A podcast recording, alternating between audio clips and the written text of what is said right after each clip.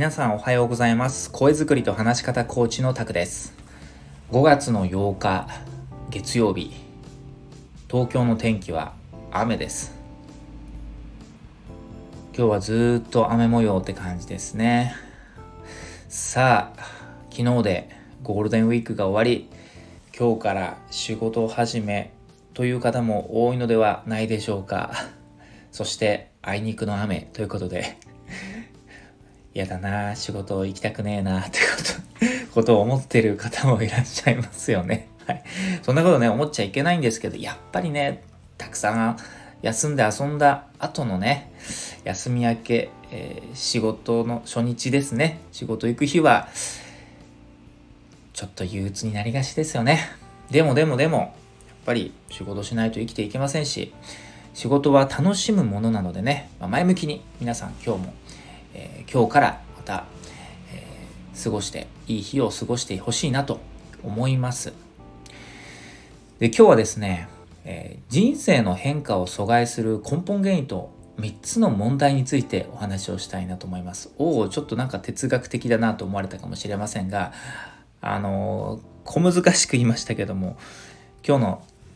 言いたいことというかお話ししたいことはもう至極単純でまあ、なぜ人はですね、行動したくても行動できないのか、変わりたくても変われないのか。はい。というね、ところのお話になります。なんかね、うまくいってないなとか、なんか違うんだよなとか、このままじゃまずいなとか、そういうふうに思うことあると思うんです。変わらなきゃとか、やらなきゃとか、このままじゃいけないって思うことあると思うんですけれども、まあ、なぜそう思ってはいるものの、変われないのかと。ね。まあ、結論、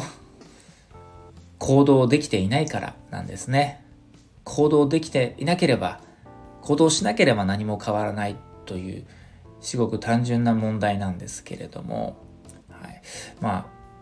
過去の僕も含め多くの方、行動しているようで、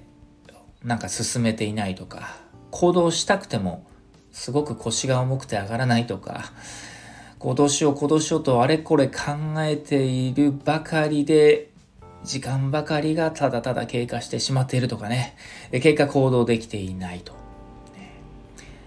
こんな感じでですねくすぶっている方も多いんじゃないでしょうか。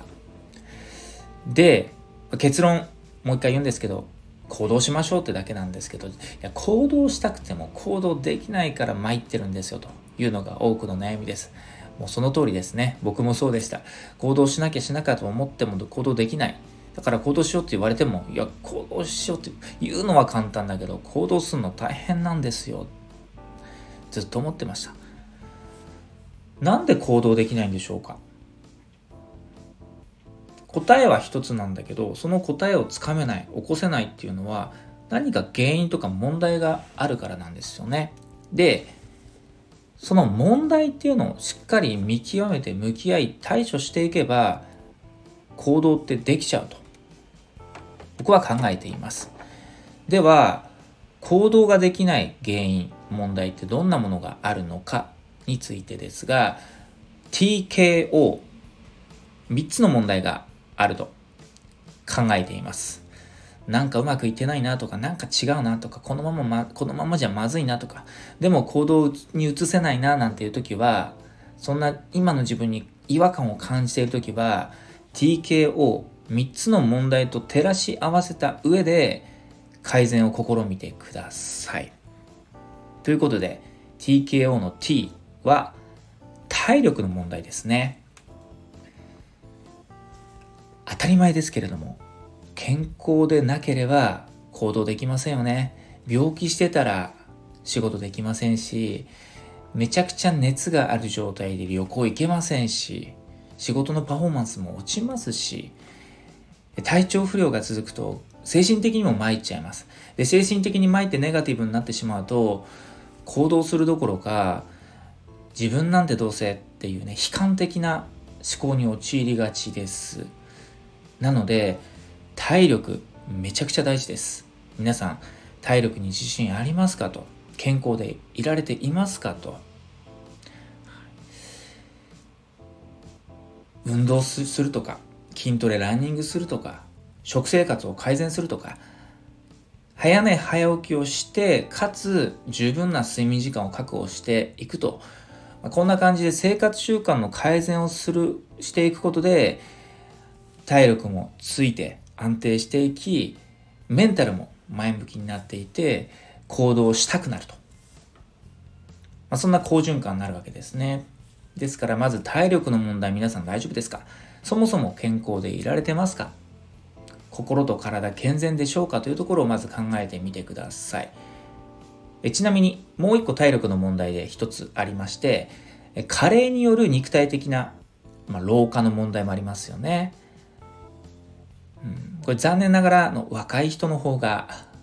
体力ありますよね。だから寝ずに働く寝ずに遊ぶっていうのは、まあ、10代20代の方できましたけれどもできますけれども、まあ、40になって50になってとって年齢を重ねてくると徹夜とかもできませんよね。きついですよね。徹夜したら病気しちゃいますよね。っていうぐらいやっぱり年齢を重ねることによって体力は当たり前ですけど落ちていきます。ですから当然生活習慣の改善をすることも大事なんですけど年老いる前に年を年老いてもう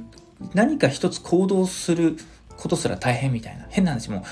80歳90歳のおじいちゃんおばあちゃんになって腰も曲がってしまって足腰も悪くてもうっていう状態になったらやりたくてもやれなくなっちゃうのでそうなる前にもう早いうちにまだ体力があるうちに行動してくださいっていうところも伝えたいですと。で次に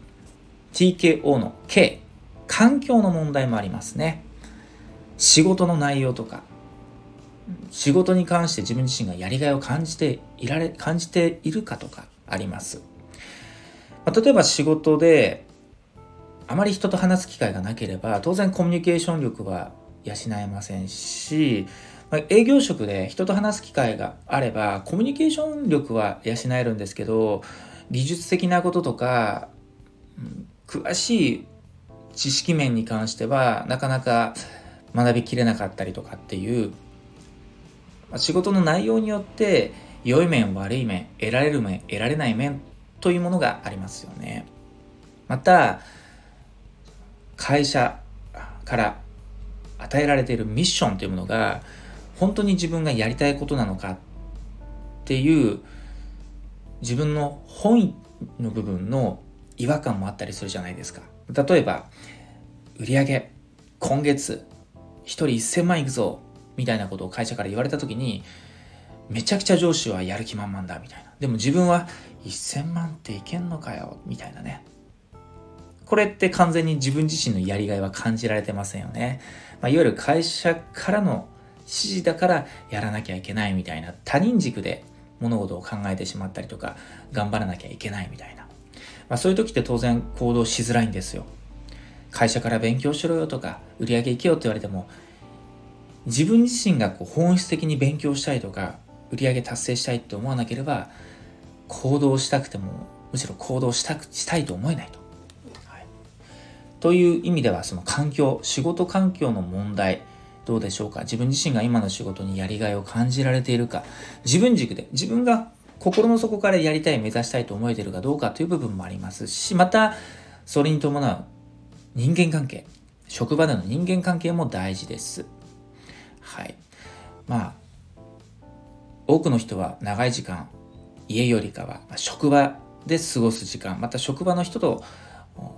会話をする時間って多いと思うんです。で、その職場での人間関係っていうのがあまりにも閉塞されていたりとか、あとは広がりがなかったりとか、限られた数でしか会話がなかったりとか、限られた人数の中での上下関係があったりするとそこでの価値観が自分の価値観として形成されてしまったりその価値観が偏ってしまったりとかまたその人間関係が実は自分の中ではちょっと居心地があんまり良くなくてだから自分の考えが言えなかったりとか本当の自分が出せないままずっとまあ、嫌われないようにと仮弁をかぶっている状態が続いているとずっと窮屈な状態でその人間関係に一旦身を置いてるって状態になります。これってもうまさに他人軸。仕方ないからっていう状況でいますよね。でまた限られた人間関係の中にいるとですね自分自身の思考の幅とかも狭まってきます。結果的には、うん、行動しようとする意欲すらそがれてしまう場合もあるわけですね。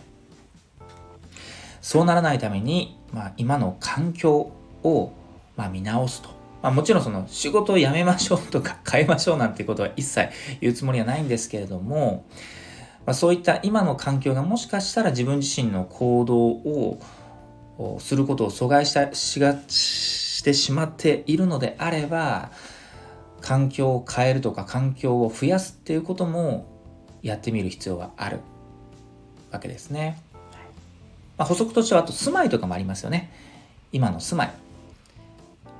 移動しやすい住まいに住んでいれば気軽に誰かに会いに行けますしね。何か買い物に行くとかあとは勉強会に行くってなった時にね実際にオンラインじゃなくて対面で行く時に行きやすい距離だったりすると行動しやすいですけどそれがね地方のこう過疎地とかね、え、離島に住んでますだったらね心は平穏かもしれませんけど行動したくてもめちゃくちゃお金と時間がかかっちゃうから一外出するの大変みたいな。っていう住まいの課題もあったりしますが皆さんどうでしょうかと。で最後3つ目 TKO の O お金の問題ですね、まあ、やっぱりお金はねあの必要ですしないと不安なんですよ、うん、で特に何かやりたいまあ旅行行きたいってなったらやっぱり旅行行くための旅行旅費かかるじゃないですかと。あと車が欲しいと思ったら、まあ、車を買うためのお金だったりとか、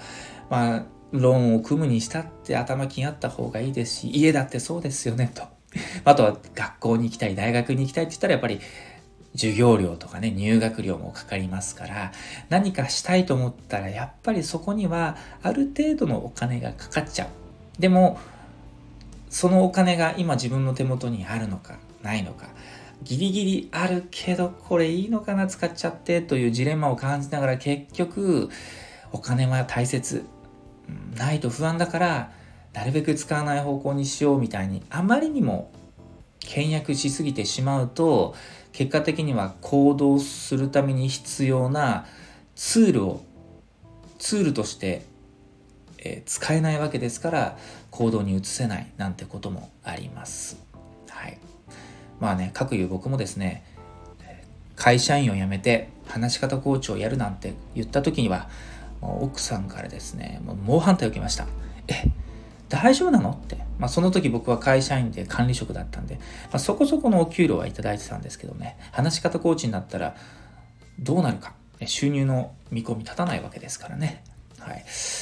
奥さんからは、うんまあ、今もね、あの応援してくれてますけども、当時はすごく心配されました。